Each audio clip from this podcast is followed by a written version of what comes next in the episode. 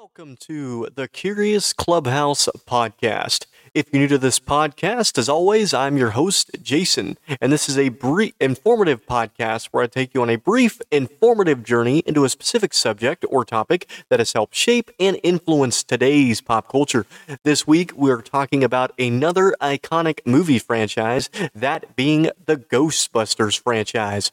As always, I'll tell you a bit about what Ghostbusters is, I'll tell you a bit about the plot of the first Ghostbusters movie. We'll also talk about some of the origins and inspirations for Ghostbusters.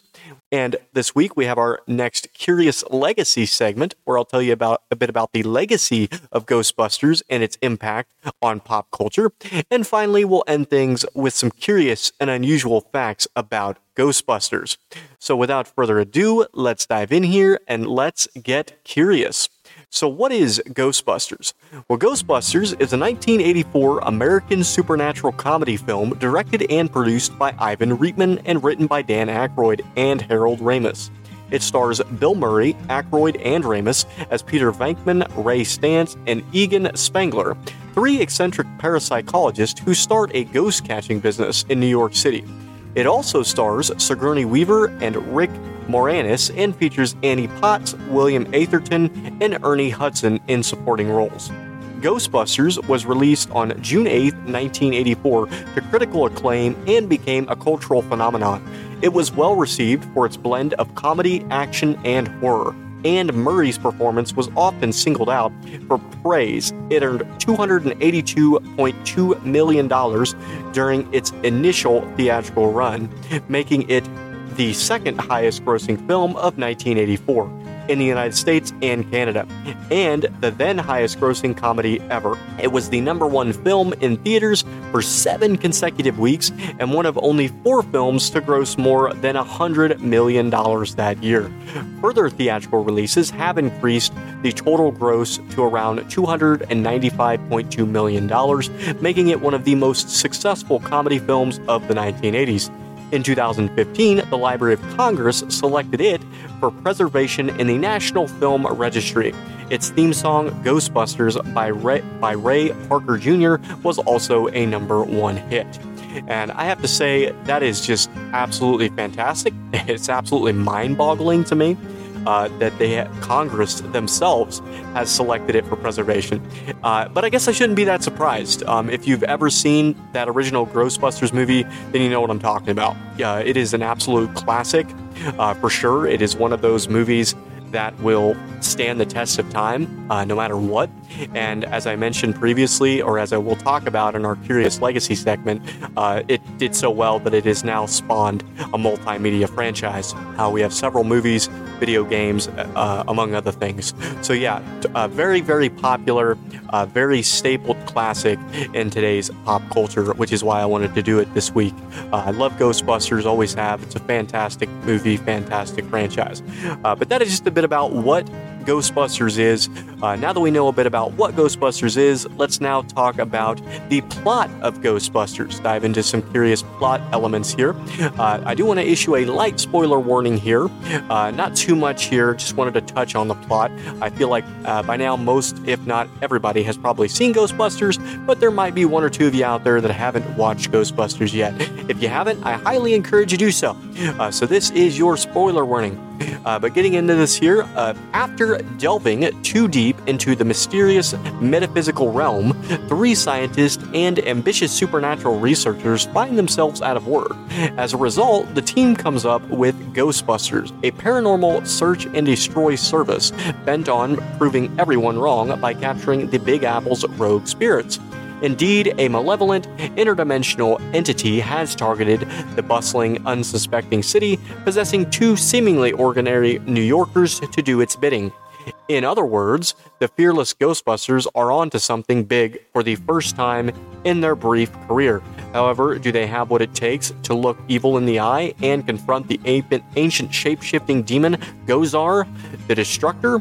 Uh, so that's just a brief plot outline of the very first Ghostbusters movie. Obviously, we don't give away too much there. Uh, the point of this podcast is to get you curious.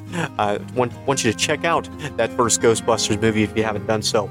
Um, and I do want to mention, uh, you know, in case I don't want to forget, uh, there was a all female led version of Ghostbusters. It was an attempt at a reboot, and I thought it was fantastic. Um, so if you are looking for a place to dive into the Ghostbusters franchise, uh, check out either this very first Ghostbusters movie from 1984 that we're talking about, or check out that all female led Ghostbusters film because they're both fantastic movies. Uh, absolutely love them. Uh, Chris Hemsworth plays in that female led version, and it's just it's fantastic. Uh, both these movies are fantastic, uh, but check them out. Check them out if you haven't done so.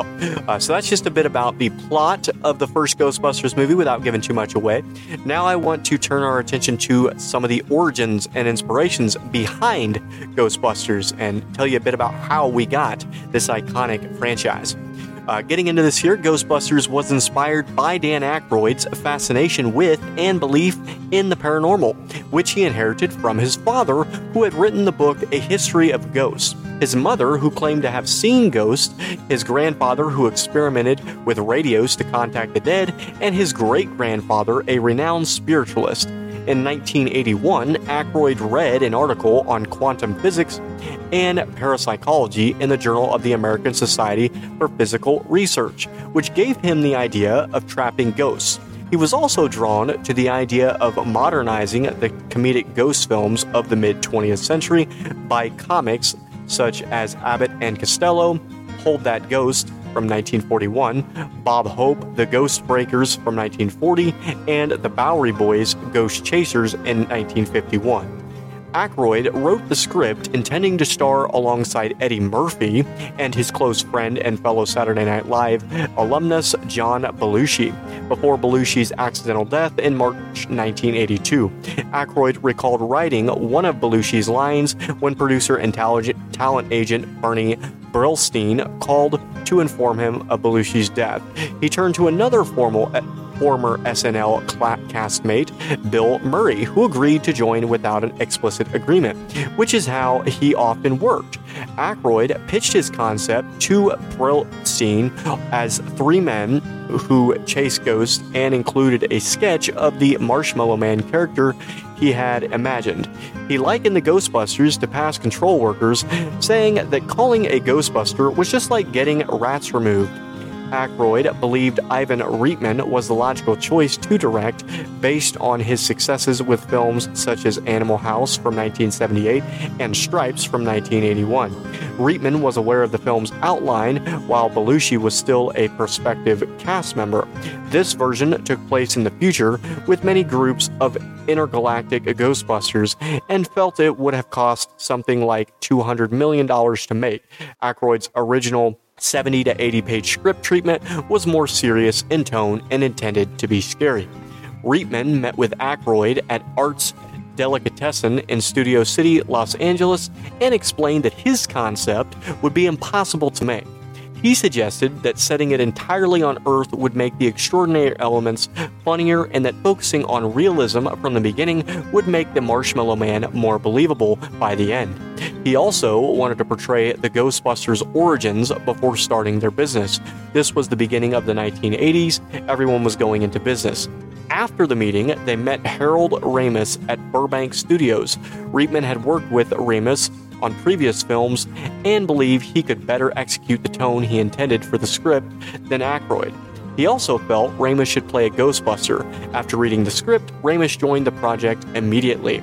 Although the script required considerable changes, Reitman pitched the film to Columbia Pictures executive Frank Price in March 1983.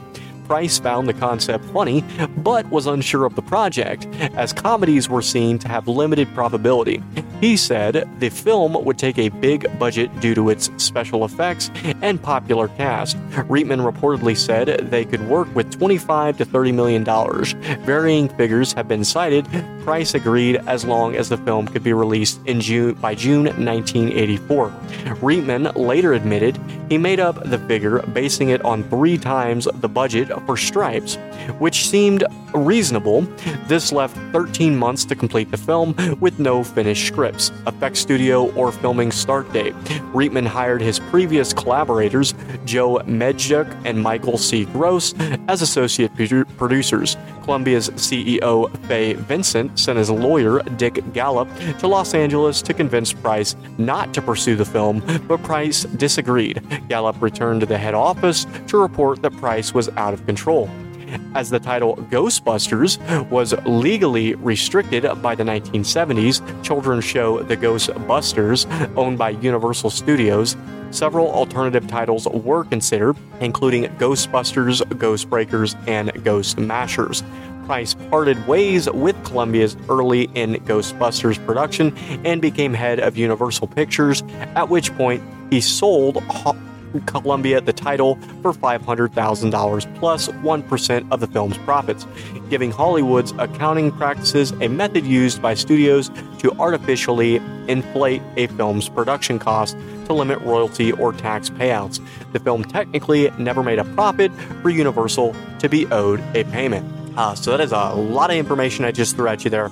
Uh, but in a nutshell, uh, that is how we got Ghostbusters. Uh, you know, it just started out as this very small budget property that didn't really have much going for it at the time.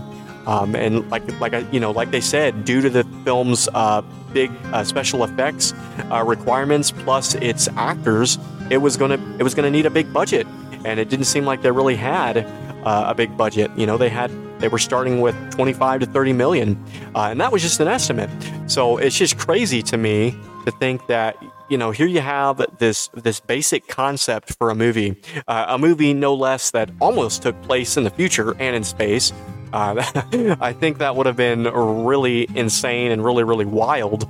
Uh, I mean, could you imagine uh, busting ghosts in space? Also, why would ghosts be in space to begin with? I don't know. Uh, really weird.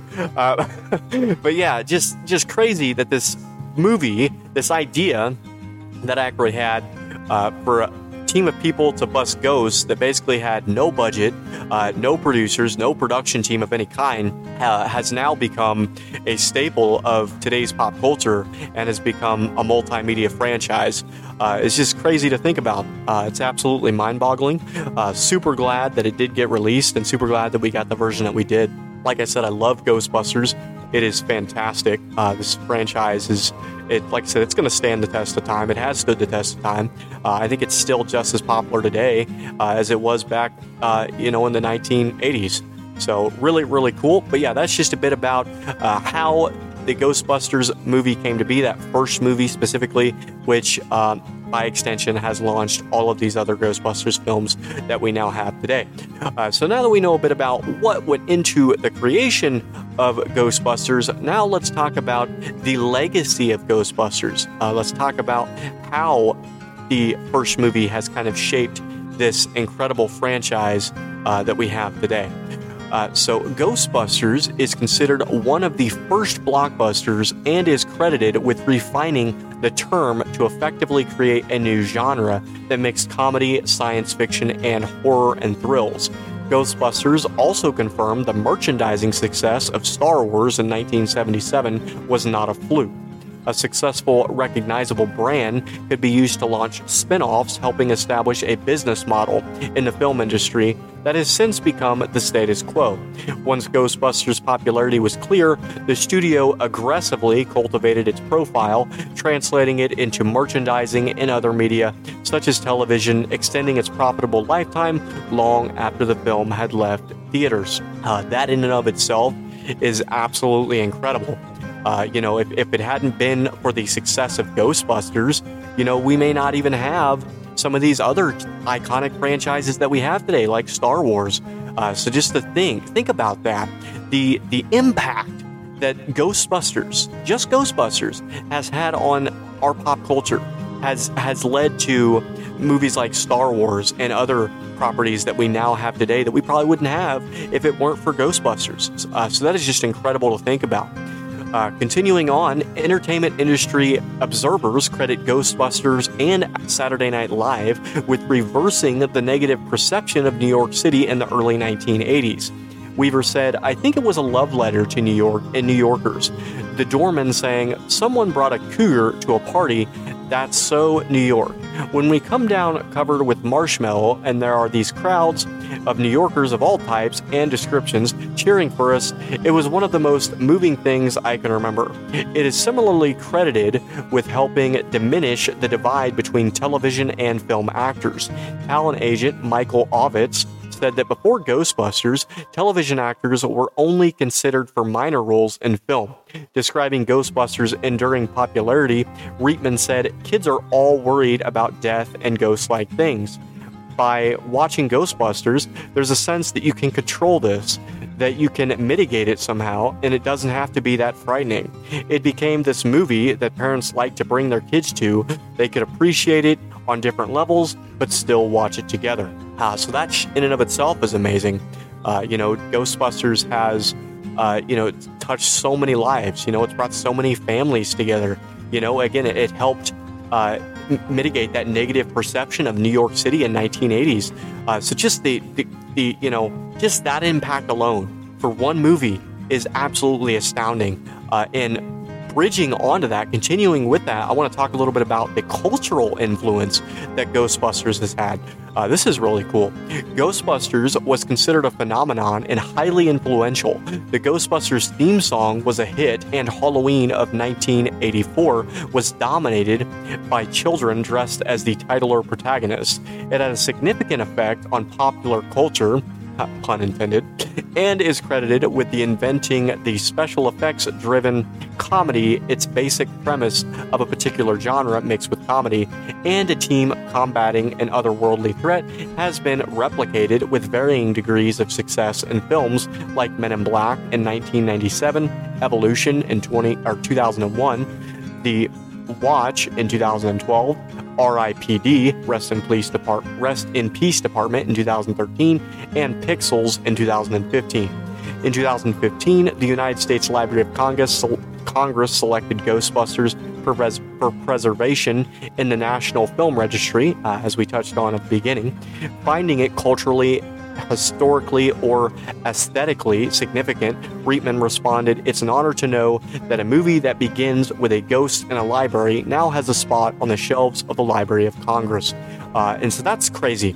So, again, you know we we have more you know we're looking at this here. If it weren't for ghostbusters we wouldn't have iconic franchises like men in black ripd rest in peace department which just got a sequel uh, here recently.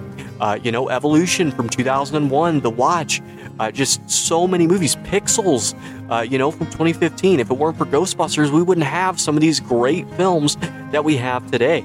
Uh, and that is just so so awesome to think about uh, in 1984, the Ghostbusters phenomenon was referred to across dozens of advertisements for everything from airlines to dentistry and real estate. The Busters suffix became a common term used as both local and national stages, being applied to topics like the United States national budget, budget busters, agriculture, crop busters, B 52s, nuke busters, sanitation, litter busters, or Pan American Airlines price busters. Similarly, the No Ghost logo was modified to protest, protest political candidates like Ronald Reagan and Walter Mondale to Mickey Mouse by striking Disney workers. Other contributions to their cultural lexicon included Who You Gonna Call from Parker Jr.'s Ghostbusters and Murray's ad lib of This Chick is Toast against Gozer to imply she was finished or doomed over the scripted line of, I'm going to turn this guy into toast. This is thought to be the first historic usage of toast as a slang term. Uh, that is absolutely hilarious, in my opinion. I, I did not know this. Uh, again, this is why I love doing this show every week. You know, I, I find out some interesting things about some really cool properties uh, that you know that I love and enjoy. Um, you know, so really, really awesome uh, crop busters and nuke busters and budget busters. You know, so just the the impact on our culture that Ghostbusters has had from the various uh, places of employment for people to the way people talked uh, is just absolutely mind blowing to me.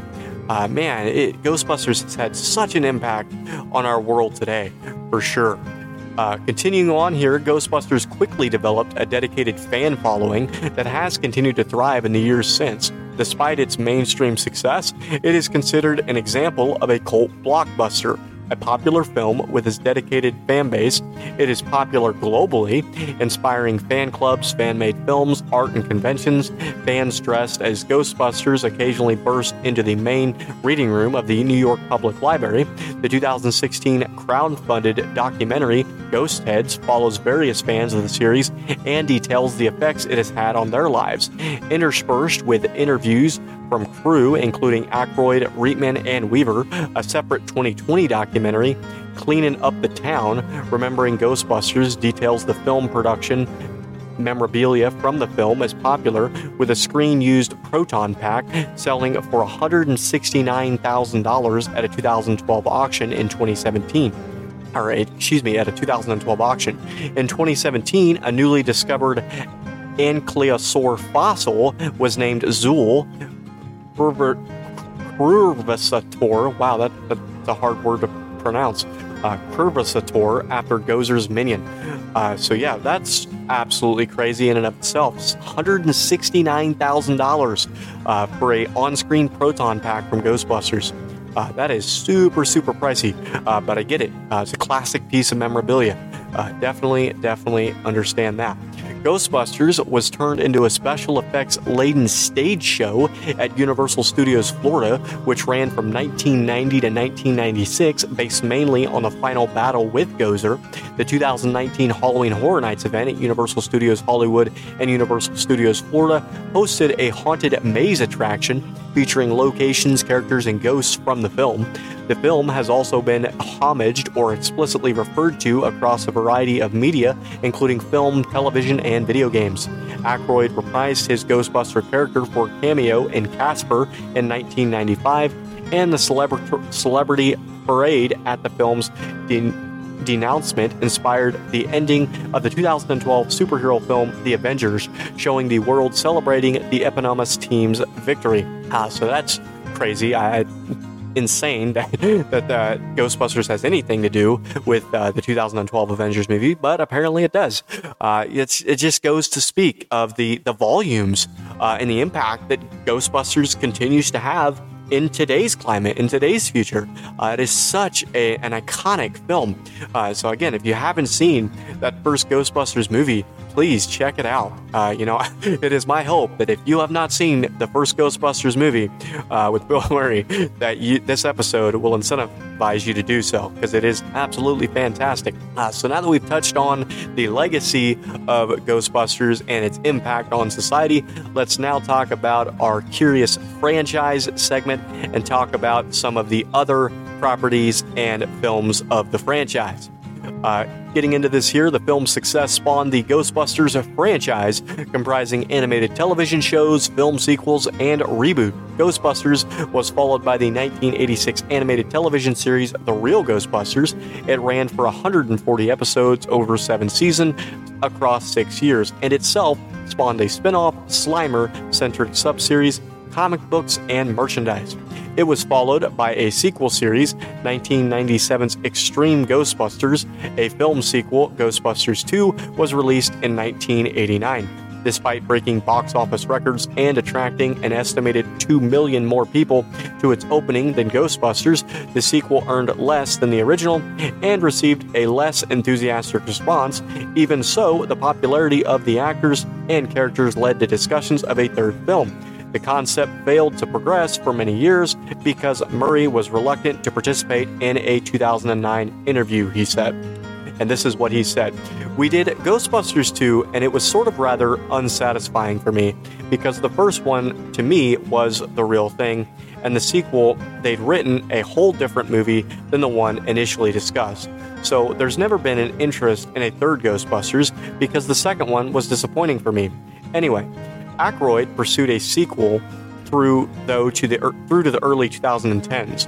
Ghostbusters, a video game, was released in 2009, featuring narrative contributions from Ramis and Aykroyd and voice acting by Murray. Aykroyd, Ramis, Hudson, Potts, and Atherton set two years after Ghostbusters 2. The story follows the Ghostbusters training a recruit a recruit the player, you, to combat a ghostly threat released or related to Gozer.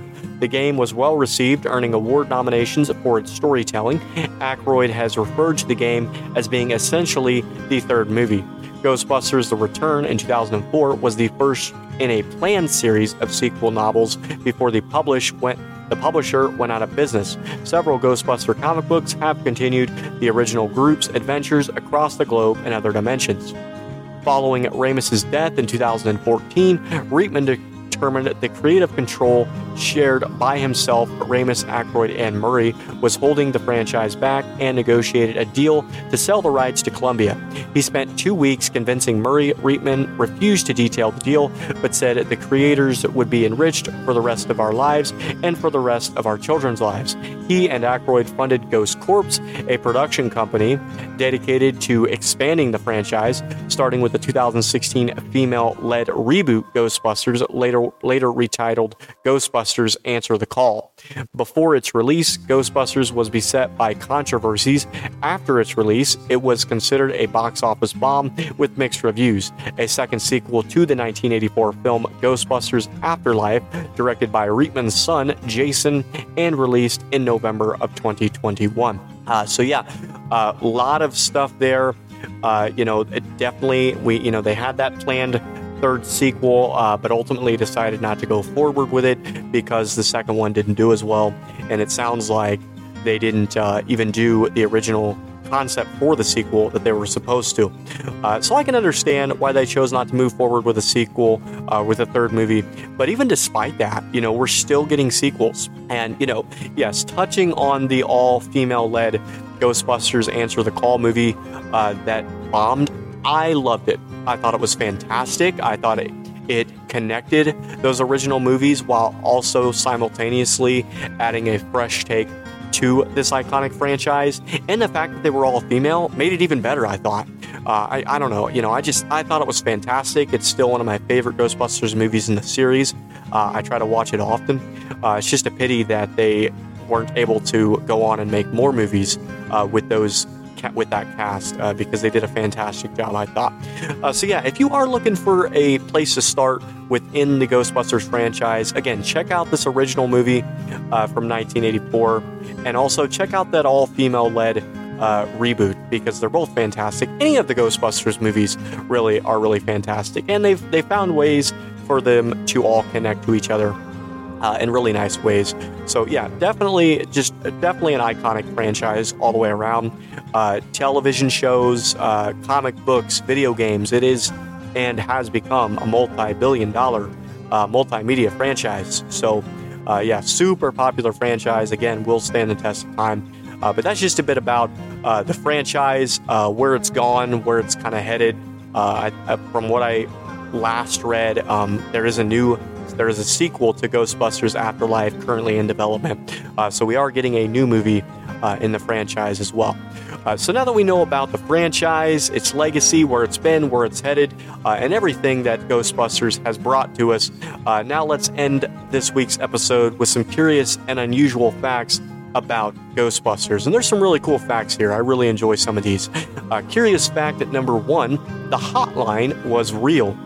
Before the Ghostbusters became established in New York City, they released a commercial to advertise their services. The three original members, Peter Venkman, played by Bill Murray, Ray Stantz, Dan Aykroyd, and Egon Spengler, Harold Ramis, appear on television with the number 555 2368. During the film's theatrical release in 1984, Ivan Reitman ran that very same commercial, which allowed people to call in. Callers would hear a pre recorded message from Bill Murray and Dan Aykroyd, who announced that they were unable to answer as they were busy busting ghosts.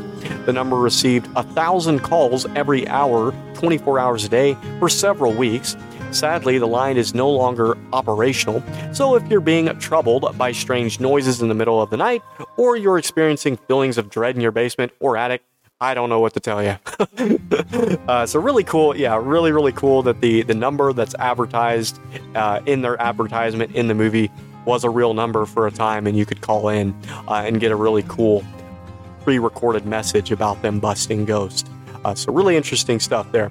Curious fact number two Slimer is also known as Onion Head. I uh, did not know this. Despite becoming one of the most iconic characters in the entire Ghostbusters franchise, Slimer is never actually name dropped in either of the two movies. Ghostbusters and Ghostbusters 2 in 1989, however, he was referred to as Onion Head by the crew of the original film. The ugly little spud wasn't actually named Slimer until the animated show The Real Ghostbusters, in which he's part of the team. It's this that inspired his more friendly cameo in Ghostbusters 2, in which he offers Louis Tully, Rick Moranis, a ride in a town car. That's really, really interesting. Similar Slimer isn't the only ghost in the original movie who isn't referred to by the name we know now. Gozer's two minions, Vinz Clortho, the Keymaster, and Zuul slash the Gatekeeper are never referred to as terror dogs, despite the Hellhounds now being synonymous with the name. Uh, so that's really cool. I did not know that Slimer's uh, original name and moniker was Onion Head. And I actually have uh, the animated uh, Ghostbusters series and its sequel series, Extreme Ghostbusters. I haven't watched all of it, it's a lot of content. Um, but yeah, I am in the process of watching it. It's pretty good. Uh, so I would highly recommend you check out those animated cartoon shows as well, because uh, they're pretty decent. Curious fact number three here Eddie Murphy was offered the role of Winston. Uh, we did touch on that a little bit, uh, but expanding that a little bit, we can't quite decide who is more lovable Winston Zeddemore or Ernie Hudson. Either way, it's pretty frustrating win- that Winston doesn't appear in the original Ghostbusters for quite some time, and also doesn't get quite as much screen time as his co stars in the sequel either. Winston was supposed to join the team a lot earlier and would have been in the scenes where the Ghostbusters capture Slimer. Earlier versions of the script also included a backstory which detailed his time in the Air Force, something IDW's Ghostbusters comic book series utilizes. Uh, however, when Eddie Murphy turned down the role of Winston Zeddemore, and when the studio consequently wanted to give Bill Murray a bigger role in the film, this forced major rewrites in the script, which led to the character of Winston being omitted from many scenes. Uh, and that's a bummer. You know, I love the character of Winston. I think he's a fantastic character. I love his sense of wit, and I'm. It's, it's also a bummer that Eddie Murphy didn't play him. I personally think that Eddie Murphy would have made a great Winston. Uh, you know, the, the person that plays Winston, you know, he's good. He does a good job. Uh, I just think Eddie Murphy would have been a really cool Winston, in my opinion. Uh, curious fact number four here it was supposed to be a futuristic adventure.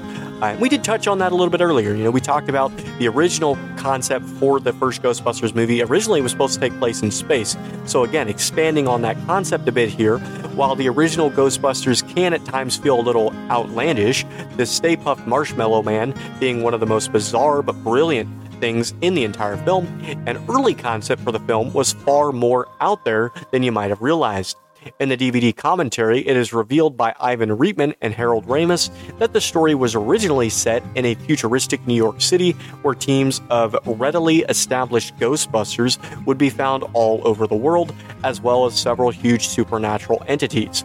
Unfortunately, this would have set the studio back some $300 million at the time, which is why Ramis was brought on board to make much needed rewrites. Let's just hope that any future Ghostbusters movies don't borrow elements from that original script. Uh, and to my knowledge, out of all the Ghostbusters movies that have been released, none of them have. uh, so, yeah, I, I, definitely enjoy the concept that we got. Uh, I don't think that a futuristic version of Ghostbusters would have worked back then. Now, maybe in another 20 to 30 years, um, if, if somebody wants to make a reboot and they want to do a futuristic Ghostbusters, it might work. I don't know. I think the concept, in my personal opinion, of a Ghostbusters set in some kind of futuristic setting has some potential. Uh, I think it could work if it is done in the right way. But again, I don't think anything will ever come close to topping or coming close to that first Ghostbusters movie that we did get, because uh, it is a classic. Uh, finally, a curious fact number five here, and our final fact of the episode it's all inspired by a real Ghostbuster. Seeing as it's not April Fool's Day, I'm not going to try to convince you that Ghostbusters or any of the sequels or reboots are inspired by true events, but it is inspired by real life paranormal investigators, both of whom are directly related to Dan Aykroyd. Aykroyd's great grandfather was an active believer in the supernatural, while Aykroyd's late father, Peter Aykroyd Sr., also published a book titled A History of Ghosts in 2009. And again, we did touch on this earlier. Even the Ray Stantz actor himself is well known for his interest in psychic research and also UFOs. Aykroyd's passion for the paranormal is even echoed in the new sequel, Ghostbusters Afterlife, as he's revealed to be the only subscriber to the podcast Mystical Tales of the Unknown Universe, operated by podcast Logan Kim. The latest sequel really is all about passing the torch, uh, which is what makes Ghostbusters Afterlife so great. Uh, the, the latest sequel in the series, fantastic absolutely hilarious. Uh, it's one of the funniest movies I've seen in a while. Uh, so definitely, definitely, highly recommend you check out any of the Ghostbusters movies. Yeah, literally, any movie in the franchise, in my opinion, including Ghostbusters 2, even though it wasn't as well received, is fantastic. Uh, it's a great blend of action, comedy, horror, fantasy. You know, it kind of has it all. Uh, you know, so Ghostbusters movies, fantastic movies. I can't say that enough, can't stress that enough. It's got something for everybody, and it's perfect to watch with your family. You know, but that's it. You know, that's everything on Ghostbusters, guys. Uh, I hope that you guys enjoyed it. As always, I loved doing I love doing this show. I love doing these episodes. I love researching this stuff because I find out some really interesting stuff that I didn't know about. Uh, and I love Ghostbusters, so I just thought this was a perfect episode to do. Uh, and we may do another episode on Ghostbusters sometime down the line because it is such a fantastic series. Uh, you know, and I could go on and on and on. Uh, but that's it, guys. Thank you guys so much for listening once again. As always, if you love this show, if you love what I'm doing here, please rate, review, subscribe wherever you listen to your podcast. Uh, that's so important. It is the number one way as of now that you can help me continue to do this show uh, and continue to grow and find new listeners. Also, if you're looking for some more pop culture related content, you can go to our Curious Clubhouse Facebook page check out some really neat articles on some other pop culture related content there. Uh, if you have ideas for future episodes, uh, ideas or criticisms, or really anything uh, that you might want to contribute, you can send any of that to the Curious Clubhouse at gmail.com.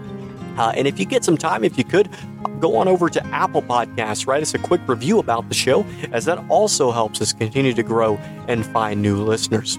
Uh, so, once again, guys, thank you guys so much for listening. Stay safe out there. I hope everybody has a great Valentine's Day or had a great Valentine's Day as I'm recording this the day after Valentine's Day. Uh, so, once again, guys, thank you so much for listening. Stay safe. And as always, stay curious.